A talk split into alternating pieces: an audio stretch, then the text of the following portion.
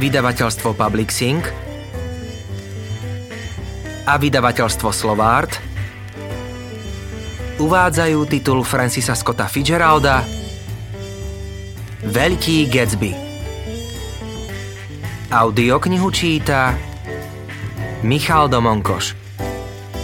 Preložil Ján Vilikovský.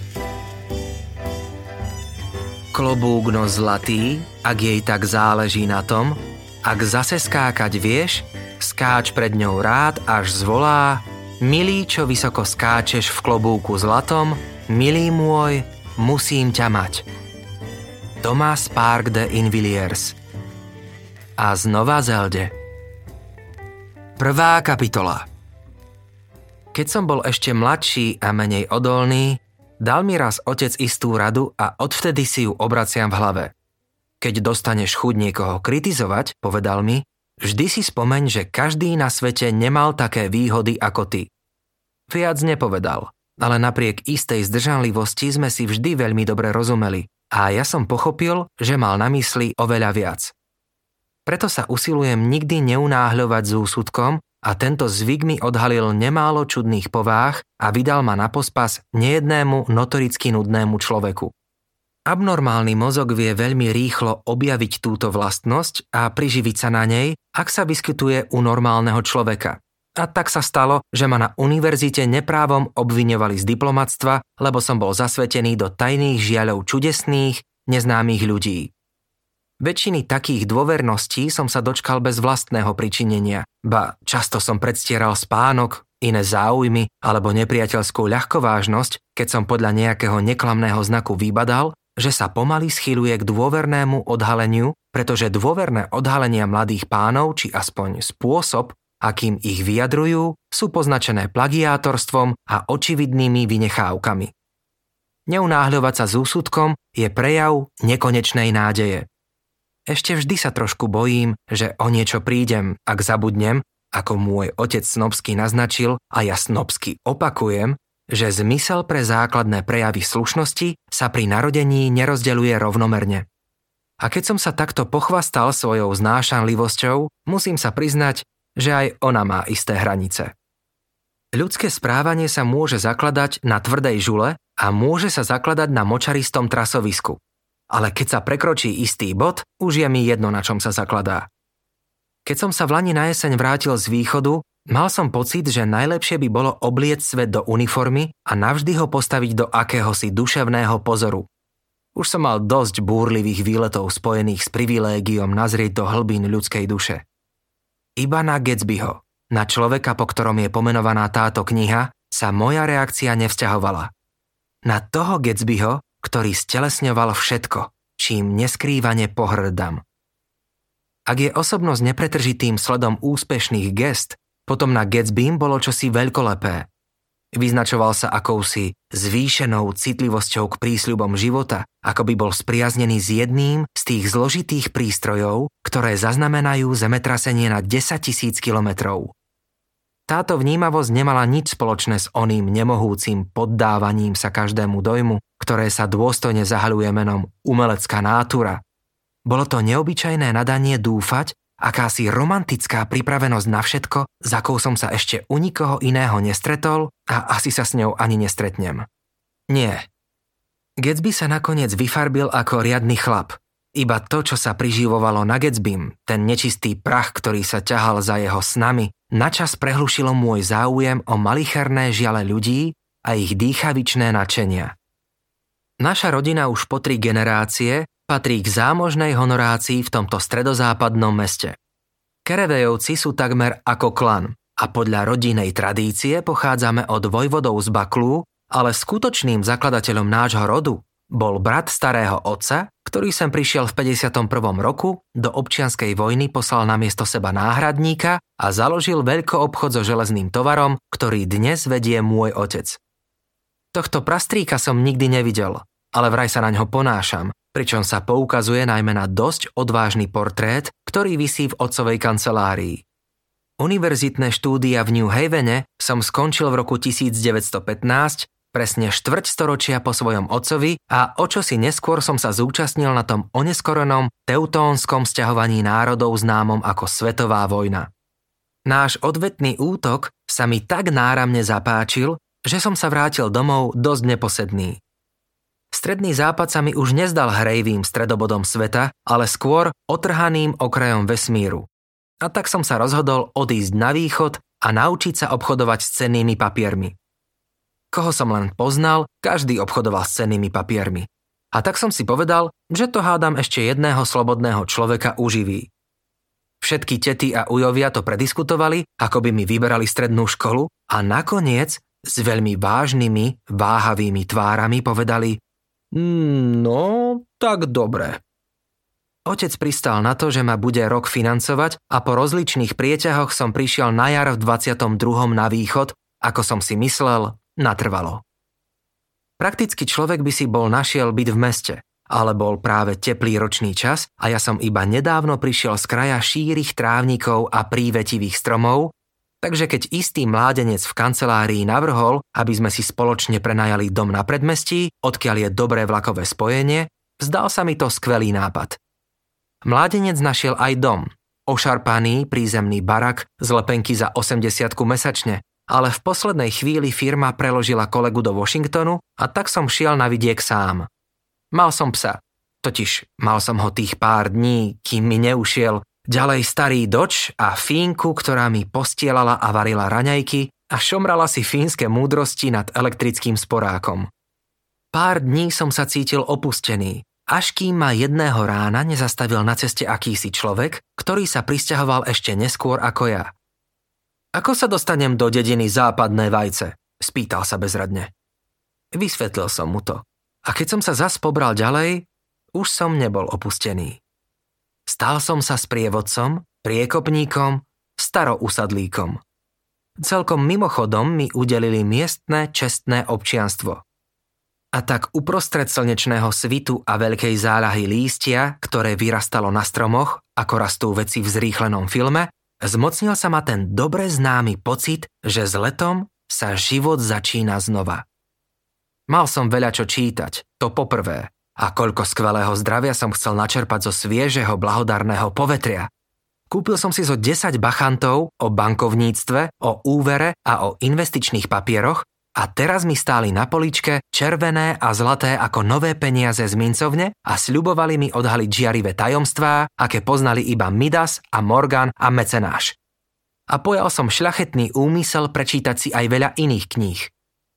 Na univerzite som mal literárne sklony. V jednom roku som napísal celý rad smrteľne vážnych a banálnych úvodníkov pre Yale News. A teraz som bol rozhodnutý znovu si nájsť preto všetko miesto v živote a stať sa najobmedzenejším zo všetkých špecialistov. Všestranným človekom. To nie je len aforizmus, konec koncov, na život sa oveľa lepšie pozerá iba z jedného obloka. Čírov náhodou som si prenajal dom v jednom z najčudnejších obcí v Severnej Amerike.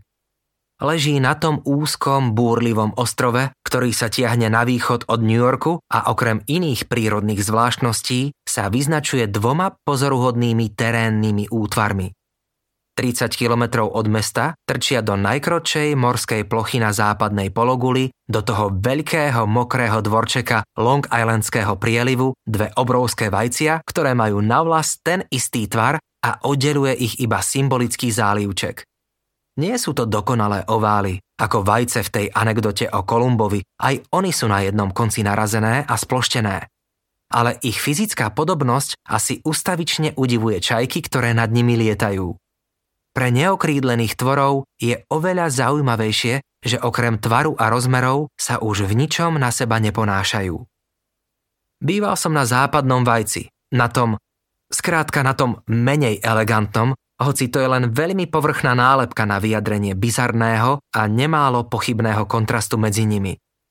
Môj dom stál na samom konci vajca, iba 50 metrov od prielivu stisnutý medzi dva obrovské baraky, ktoré určite vyšli na takých 12-15 tisícok ročne. Ten napravo odo mňa bol podľa akýchkoľvek meradiel kolosálny. Skutočná imitácia akejsi radnice v Normandii, mala na boku väžu, novú pod riedkymi fúzikmi vyhúknutého brečtana, mramorový bazén a 15 hektárový trávnik a záhradu. To bola Gatsbyho vila. Či skôr, keďže pána Gatsbyho som ešte nepoznal, bola to vila obývaná pánom toho mena. Môj dom bol príšera, ale bola to malá príšera a nikomu neklala oči, takže som sa mohol kochať výhľadom na more, čiastočným výhľadom na susedov trávnik a utešujúcou blízkosťou milionárov. A to všetko za 80 mesačne.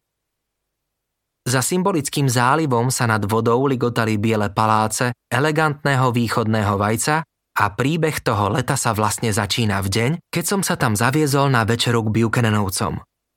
Daisy mi bola treťostupňovou sesternicou a s Tomom sme sa zoznámili na univerzite. A tesne po vojne som s nimi prežil dva dní v Chicagu. Daisyn muž, popri rozličných iných telesných prednostiach, bol jedným z najlepších koncových útočníkov, aký kedy hrali americký futbal v New Havene. V istom zmysle postava celoštátneho významu. Jeden z tých ľudí, čo v 21. roku tak prenikavo, aj keď jednostranne vyniknú, že následne má pre nich všetko príchuť sklamania. Pochádzal z nesmierne bohatej rodiny. Už na univerzite tak rozhadzoval peniaze, že to budilo pohoršenie ale teraz sa odsťahoval z Chicaga na východ s takým štýlom, že sa človeku tajil dých. Doviezol si napríklad celú stajňu poníkov na polo z Lake Forest. Bolo priam neuveriteľné, že niekto z mojich rovesníkov je taký bohatý a môže si to dovoliť. Prečo sa presťahovali na východ, to neviem. Prežili rok vo Francúzsku bez nejakého zvláštneho dôvodu a potom sa len tak neposedne ponevierali všade tam, kde ľudia hrali pólo a bohatí sa stretávali s bohatými. Tento raz sa vraj usedeli natrvalo, tvrdila mi Daisy do telefónu, ale ja som neveril. Daisy som síce do duše nevidel, ale cítil som, že Tom sa bude ďalej potulovať a až do smrti hľadať trochu clivo ruch akéhosi nenávratne strateného futbalového zápasu. A tak sa stalo, že istého, teplého, vetristého podvečera som sa viezol na východné vajce navštíviť dvoch starých priateľov, ktorých som skoro ani nepoznal. Ich dom bol ešte parádnejší, ako som si myslel. Veselý, červeno kaštieľ v koloniálnom štýle 18. storočia s výhľadom na záliv. Trávnik sa začínal hneď na pláži a bežal pol kilometra až k domovým dverám, preskakujúc slnečné hodiny, tehlové chodníky a planúce záhrady a keď sa napokon dostal k domu, šplhal sa na stenu sviežým, divým hroznom, ako by ho ešte unášal vlastný rozbeh. Priečelie bolo členené radom vysokých zasklených dverí, žiariacich zlatými odrazmi a dokorán otvorených v ústrety teplému, vetristému popoludňu a na verande stál rozkročený Tom Buchanan v jazdeckom úbore. Zmenil sa odvtedy, čo bol v New Havene. Teraz to bol územčistý tricietnik s vlasmi ako slama, dosť tvrdými ústami a nadutým vystupovaním. Nad jeho tvárou kráľovalo dvoje lesklých, povýšeneckých očí, takže pôsobil dojmom, ako by sa ustavične výbojne predkláňal. Ani zženštená paráda jazdeckých šiat nemohla zakryť nesmiernu silu toho tela. Zdalo sa, že naplňa tie naleštené čižmy, div mu šnúrky pod kolenom neprasknú a keď pohol plecom pod tenkým kabátom, bolo vidieť, ako sa presúva obrovský pletenec svalstva. Bolo to telo schopné vyvinúť nesmiernu silu, ukrutné telo. Keď rozprával, jeho hlas, ten drsný zastretý tenor, ešte zvyšoval škriepný dojem, ktorým Tom pôsobil. Zaznieval z neho nádych ocovského pohrdania a to aj voči ľuďom, ktorých mal rád. A v New Havene boli ľudia, čo ho nasmrť nenávideli. Ako by bol vravel, nesmiete si myslieť, že môj názor na tieto veci je rozhodujúci len za to, že som silnejší a lepší ako vy. V najvyššom ročníku sme boli v tom istom klube. A hoci sme sa nikdy dôverne nespriatelili, mal som dojem, že sa mu celkom pozdávam a že aj on by sa mi bol rád zapáčil s tým drsným, spurným, veľkým svojským chcením. Chvíľu sme sa zhovárali na verande zaliatej slnkom. Mám to tu celkom slušné, povedal, nepokojne behajúc očami po okolí.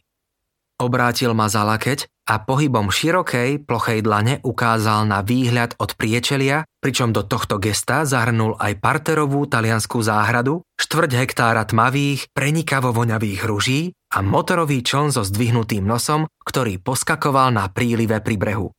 Bolo to Demejnovo, toho naftára. Zase ma obrátil, zdvorilo a strmo. Pôjdeme dnu. Cez vysokú halu sme prešli do jasného, ružovo sfarbeného priestoru, ktorý bol krehko zarámovaný do domu vysokými sklenými dverami na oboch koncoch. Dvere boli odchýlené a svojim bielým leskom kontrastovali so sviežou trávou vonku, ktorá akoby ešte na kúsku vrastala do domu.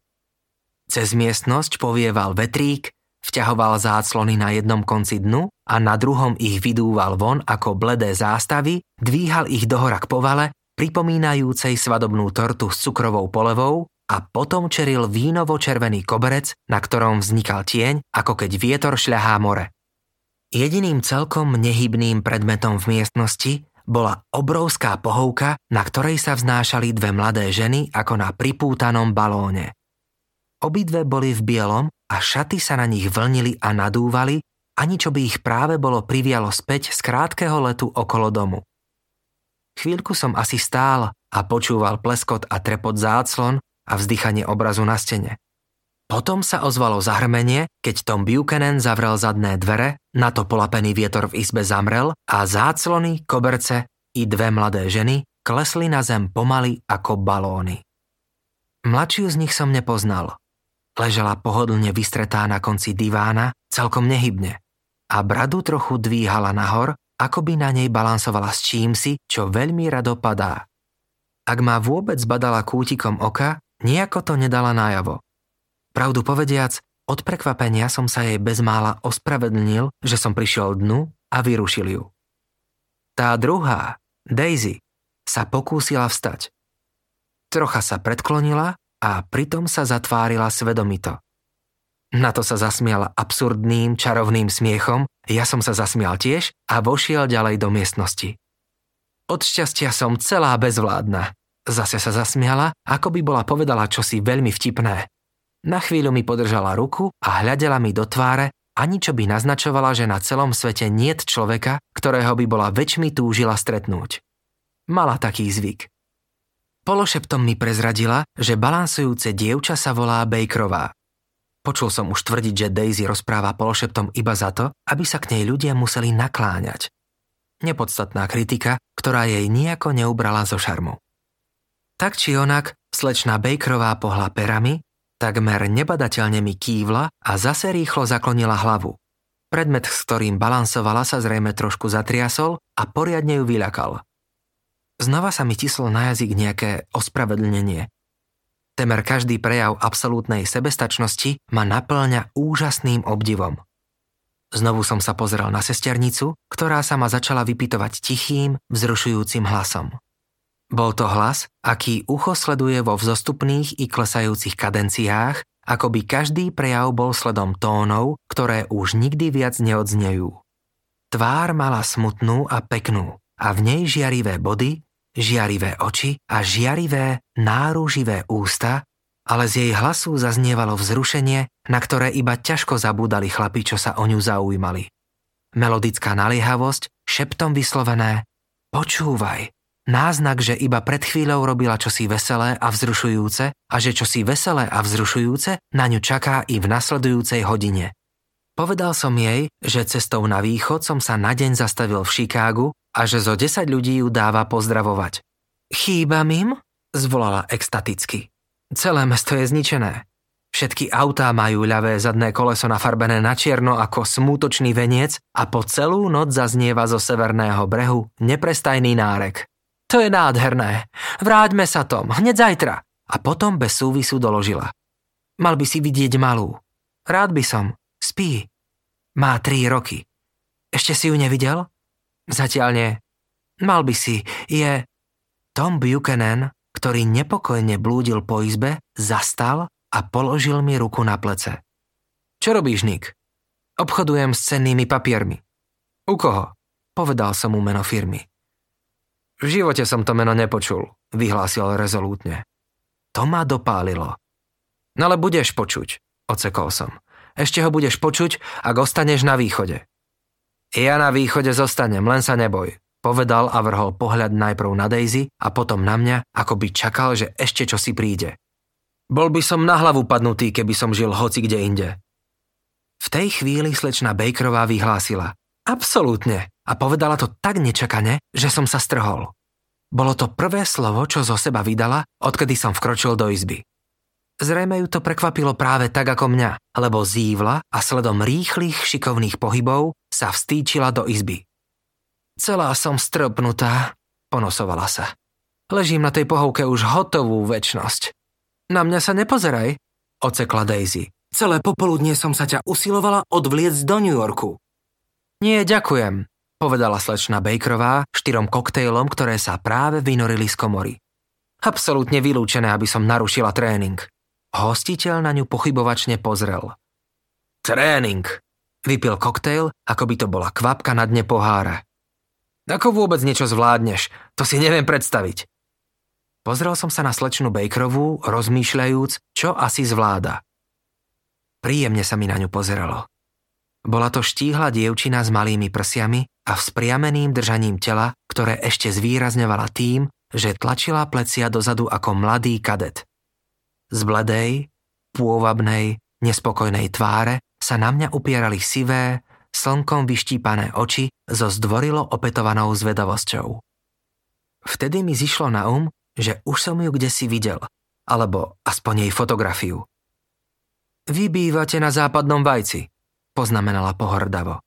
Poznám tam jedného človeka. Nepoznám tam ani, určite poznáte Gatsbyho. Gatsbyho? spýtala sa Daisy. Akého Gatsbyho? Kým som stačil odpovedať, že je to môj sused, ohlásili večeru. Tom Buchanan mi panovačne vklinil napätú ruku pod pazuchu a premiestnil ma z izby, ako by prenášal figurku v dáme na iné pole. Štíhle, nenáhlivé, s rukami zľahka opretými v bok, obe mladé ženy išli pred nami na rúžovo sfarbenú verandu, otvorenú k zapadajúcemu slnku, kde na stole v stlmenom vetre blikotali štyri sviečky. Na čo sviečky? protestovala Daisy a zamračila sa. Pozhášala ich prstami. O dva týždne bude najdlhší deň roka. Rozžiarená pozrela na nás. Aj vy vždy striehnete, kedy bude najdlhší deň roka a potom ho premeškáte? Ja na ne vždy striehnem a potom ho premeškám. Mali by sme si niečo naplánovať, zývla slečna Bakerová, sadajúci za stôl, ako by šla do postele. Dobre, odvetila Daisy. Čo si naplánujeme? Bezmocne sa obrátila ku mne. Čo si tak ľudia plánujú? Kým som jej stihol odpovedať, zhrozene uprela oči na vlastný malíček. Pozrite, zažiarila. Poranila som sa. Všetci sme sa pozreli Hánku mala modročiernu. To si mi urobil ty, Tom, povedala obvinujúco. Viem, že si nechcel, ale urobil si to. To mám za to, že som sa vydala za surovca, za taký nemožný, obrovský, vypasený, ukážkový exemplár. Nepáči sa mi slovo vypasený, zaprotestoval Tom podráždene. Ani žartom nie. Vypasený, trvala si Daisy na svojom.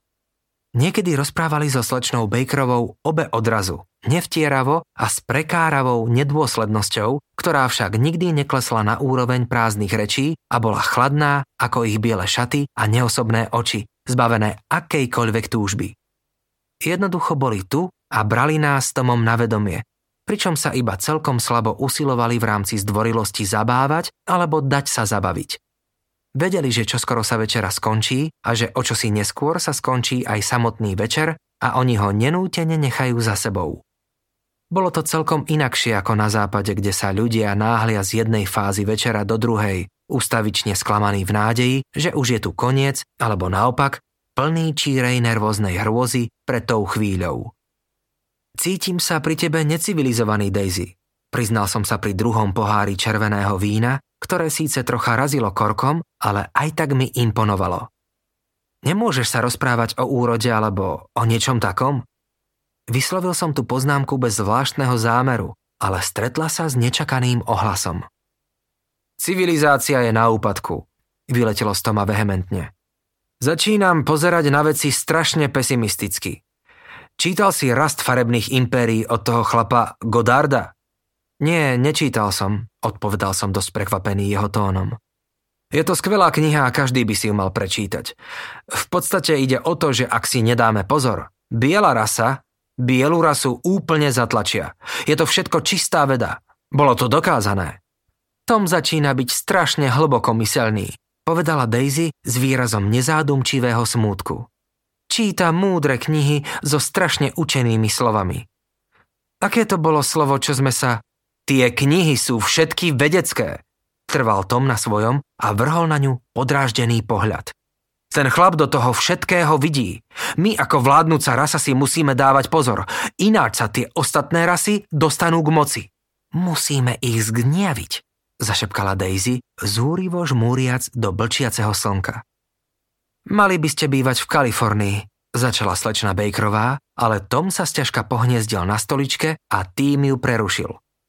V podstate ide o to, že sme nordická rasa. Ja a ty a ty a po sotva badateľnom zaváhaní zahrnul do tohto počtu ľahkým kývnutím hlavy aj Daisy a tá na mňa zase žmurkla. A my sme vytvorili všetko, z čoho pozostáva civilizácia, uh, vedu a umenie a vôbec. Chápete? Na jeho sústredenosti bolo čosi priam dojímavé. Ako by mu samolúbosť, ešte väčšia ako kedysi, už nestačila. Keď Temer v zápäti zazvonil v dome telefón a komorník odišiel z verandy, Daisy využila chvíľku prerušenia a naklonila sa ku mne. Poviem ti rodinné tajomstvo, zašepkala načene. O komorníkovom nose. Chceš počuť o komorníkovom nose? Pre nič iné som sem dnes neprišiel. Vieš, nebol vždy komorníkom. Bol leštičom striebra u jednej rodiny v New Yorku, kde mali strieborný servis pre 200 ľudí. Musel ho leštiť od rána do večera, až mu to nakoniec začalo udierať do nosa. Išlo to s ním dolu kopcom, doplnila slečna Bejkrová. Áno, išlo to s ním dolu kopcom a na ostatok sa musel toho miesta vzdať. Posledné lúče slnka jej na chvíľku s romantickou nežnosťou zaliali rozžiarenú tvár. Jej hlas ma priťahoval bližšie a bez dychu som ju počúval. Potom žiara pohasla a každý lúč ju opúšťal s váhavou ľútosťou, ako keď deti na súmraku odchádzajú z príjemnej ulice. Komorník sa vrátil, zašepkal čosi Tomovi do ucha, na to sa Tom zamračil, odtisol stoličku a bez slova odišiel do domu. Daisy sa zase nahla dopredu, ako by v Tomovej neprítomnosti čo si v nej ožilo a hlas jej žiaril a spieval. Veľmi som rada, že ťa vidím pri svojom stole. Pripomínaš mi... E, Pripomínaš mi ružu, absolútnu ružu. Nemám pravdu? Obrátila sa k slečne Bakerovej, u ktorej hľadala potvrdenie svojich slov. Absolútnu ružu? Nebola to pravda. Na ružu sa vôbec neponášam. Daisy len improvizovala, ale sálalo z nej vzrušujúce teplo, ako by sa jej srdce pokúšalo výjsť vám v ústrety, skryté v ktorom si z tých očarujúcich, strhujúcich slov. Potom zrazu zhodila servítku na stôl ospravedlnila sa a išla dnu. Vymenili sme si so slečnou Bakerovou letmý, úmyselne nič nevraviaci pohľad. Už som chcel čosi povedať, keď tu sa zrazu pozorne vzpriamila a výstražne zasičala. Pst. Z izby za nami sa ozýval tlmený vášnevý hovor a slečna Bakerová sa celkom bez hamby naklonila, aby lepšie počula. Hovor sa chvel na prahu zrozumiteľnosti, stíchol Vzrušenie zosilnel a potom celkom zmlkol.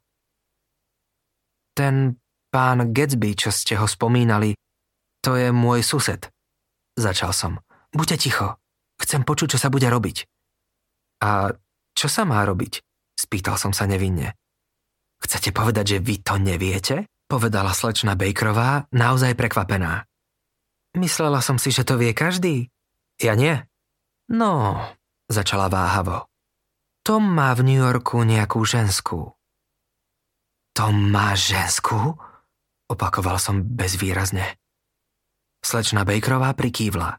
Mohla by mať toľko slušnosti, aby mu netelefonovala počas večere. Nemyslíte? Možno ešte prv, ako som celkom pochopil, čo vraví, ozvalo sa šušťanie šiat a vrzganie kožených čižiem a Tom z Daisy sa vrátili k stolu. Nejako sme si nemohli pomôcť, zvolala Daisy s napetou veselosťou. Sadla si, Skúmavo pozrela najprv na slečnu Bakerovú, potom na mňa a pokračovala. Pozerala som sa chvíľu z obloka. Vládne tam náramná romantika. Na trávniku je akýsi vták a som presvedčená, že je to Slávik, čo sem priplával na nejakej lodi od Kunarda alebo z Bielej hviezdy. Spieva si a spieva. Jej hlas zaspieval. Je to romantické, však Tom? Veľmi romantické, odvetil a potom sa mi žalostne prihovoril.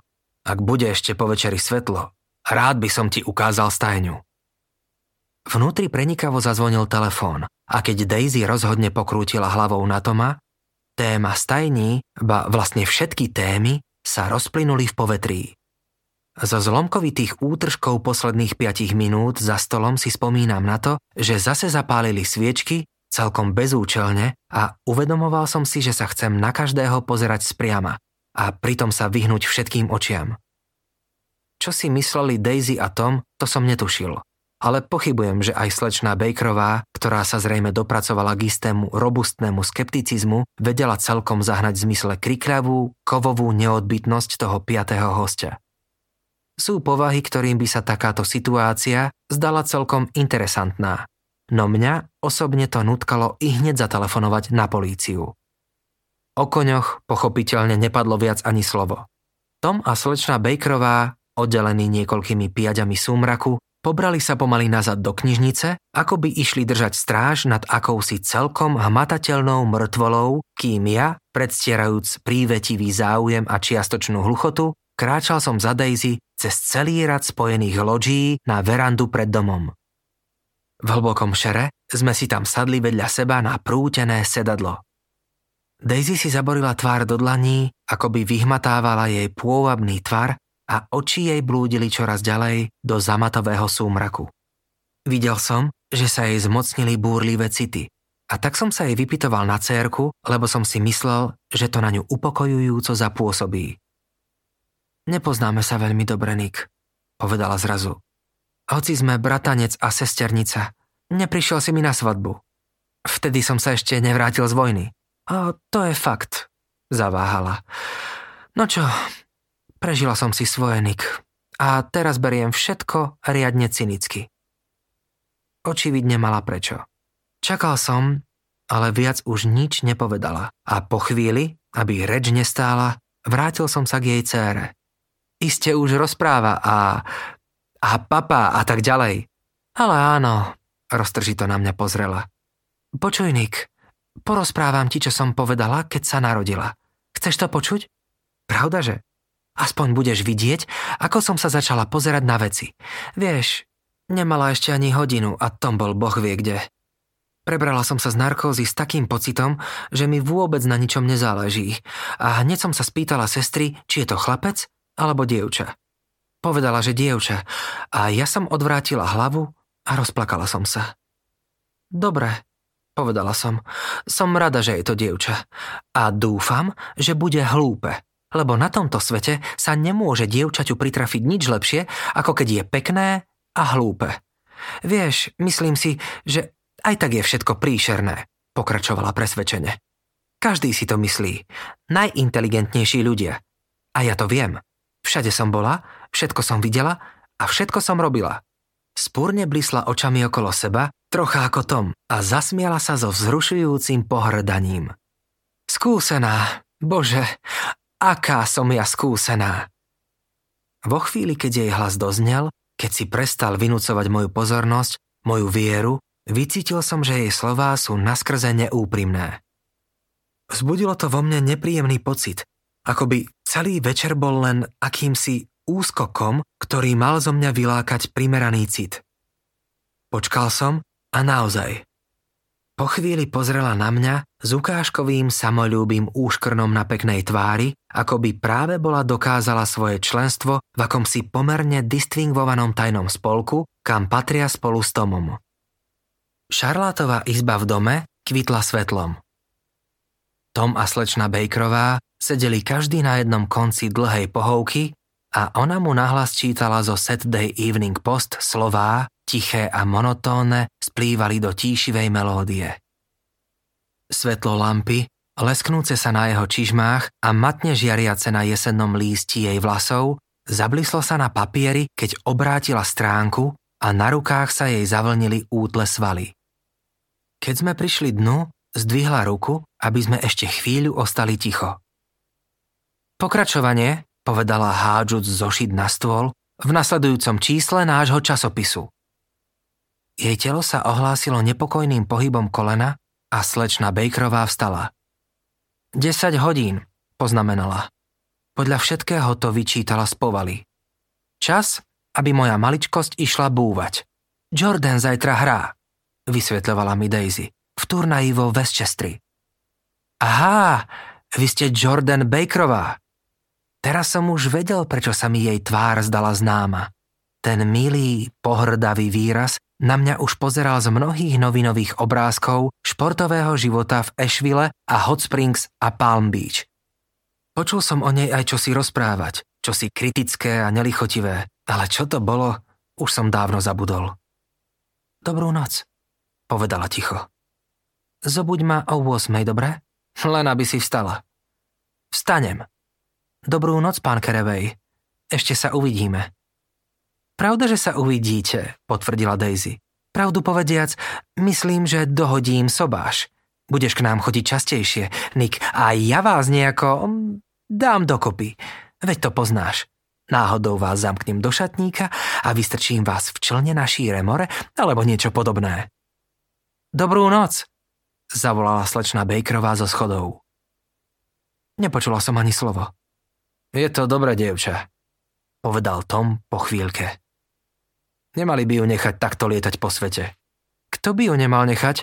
Spýtala sa Daisy chladne. Rodina.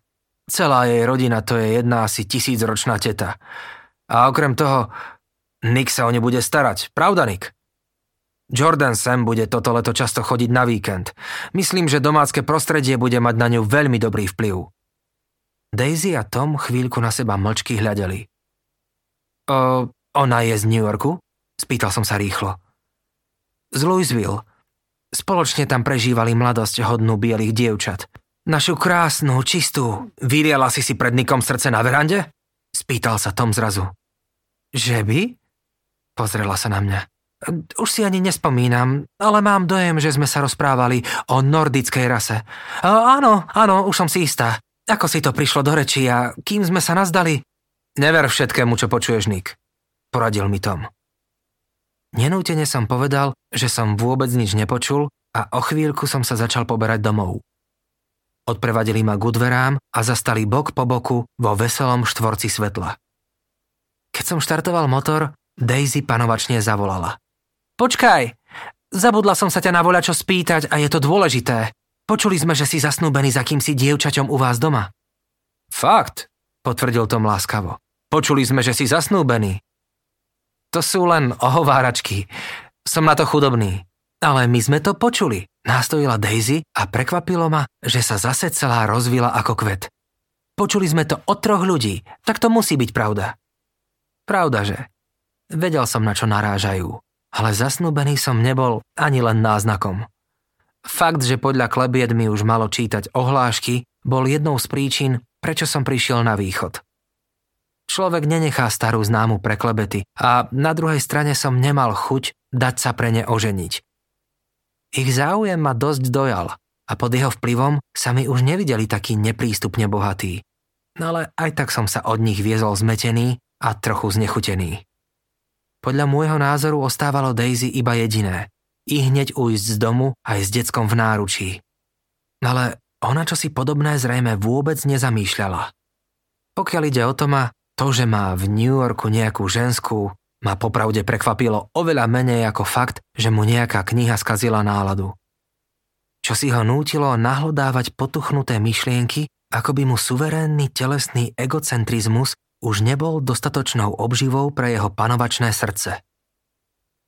Na strechy reštaurácií i pred prícestné garáže, kde v kužeľoch svetla sedeli nové červené benzínové pumpy, sa už znieslo horúce leto a keď som došiel do svojho sídla na západnom Vajci, zašiel som autom pod prístrešok a posedel si chvíľku na dvore na opustenom valci na trávu.